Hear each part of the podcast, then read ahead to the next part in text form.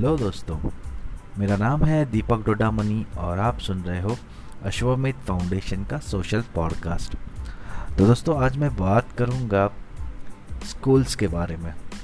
जी हाँ स्कूल्स के बारे में। आप सभी को पता है कि जब लॉकडाउन शुरू हुआ था, तब काफ़ी लोगों के कुछ पेपर्स बचे थे, जो कि गवर्नमेंट ने डिसाइड किया कि उसको वो पोस्टपोन करेंगे। बाद में उन्होंने सोचा कि इतना लॉकडाउन अभी बढ़ते जा रहा है तो क्यों ना उनको एक एवरेज मार्क्स दे के सबको पास कर दें। तो वो होने के बाद सिर्फ़ एटी के टी वालों का एक सवाल बचा था और गवर्नमेंट उसके बारे में सोच ही रहा है।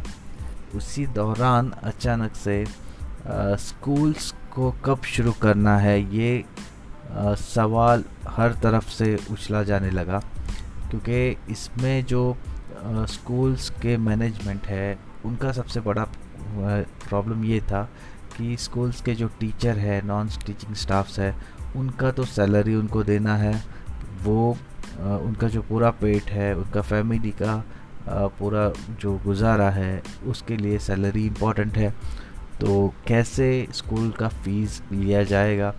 और दूसरी तरफ़ जो पेरेंट्स है, वो ये कह रहे हैं कि अगर छः महीना स्कूल्स होने वाला ही नहीं है तो हम क्यों इतना पैसा पे करें जबकि हमको अभी फाइनेंशियल इश्यूज़ है?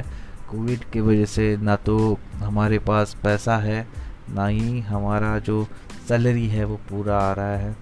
तो ऐसे कंडीशन में जो स्कूल का मैनेजमेंट है और जो स्कूल बच्चों के पेरेंट्स है, उनके बीच में एक तनाव सा यहाँ पे पैदा हुआ है और सरकार अभी भी कुछ यहाँ पे क्लेरिफिकेशन दे नहीं पा रही, क्योंकि सरकार हमेशा जो भी बात कर रही है, वो नपातुला बात कर रही है।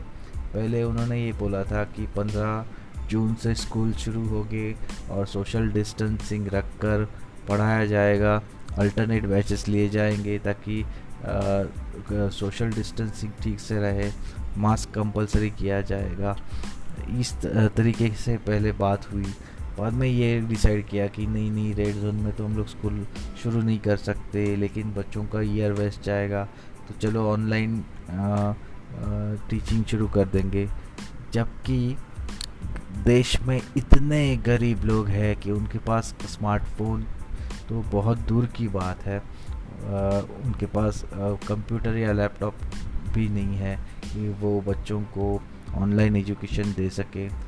बहुत सारे लोग ऐसे हैं जिनके पास आ, हो सकता है कि स्मार्टफ़ोन हो लेकिन आ, कोई वाईफाई कनेक्शन नहीं है या फिर डेटा पैक भी उनको परवड़ेगा नहीं। तो ऐसा जब देश का माहौल है जब पहले ही लोगों के रोज़ी रोटी के यहाँ पे लाले पड़े हुए हैं।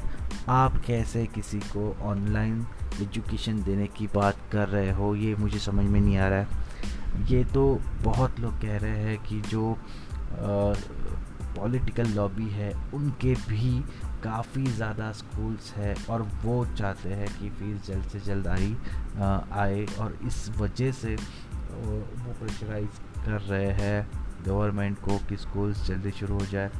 लेकिन उसके अगेंस्ट पेरेंट्स लोग ये कह रहे हैं कि भले ही मेरे बच्चे का एक पूरा साल वेस्ट क्यों न जाए, लेकिन मैं कोरोना के इस भयानक माहौल में अपने बच्चे को स्कूल नहीं भेजूँगी। देखिए, अभी पेरेंट्स में भी यहाँ पे दो पार्ट है। कुछ लोग ऐसे हैं जिनको वर्क फ्रॉम होम करना है, लेकिन उनके बच्चों के वजह से वो फोकस नहीं कर पा रहे हैं। वो यही चाह रहे हैं कि उनके बच्चे भी बिज़ी हो जाए, इसलिए उनको स्कूल जल्द से जल्द शुरू करना ही उनको सही डिसीज़न लग रहा है सरकार का। इसलिए वो स्कूल्स को कांटेक्ट कर रहे हैं। यहाँ तक कि जो कुछ स्कूल में ऑनलाइन टीचिंग भी शुरू हो गई है, कुछ स्कूल में कुछ बुक्स भी बढ़ चुके हैं। और उसके अपोजिट साइड में एक दूसरा वर्क है पेरेंट्स का जो ये समझता है कि जब तक कोरोना पे एक कोई ठोस वैक्सीन ना मिले, तब तक बच्चों को स्कूल नहीं बुलाना चाहिए। वो ये बात कहता है कि पहले पार्लियामेंट शुरू करो, पहले नेताओं को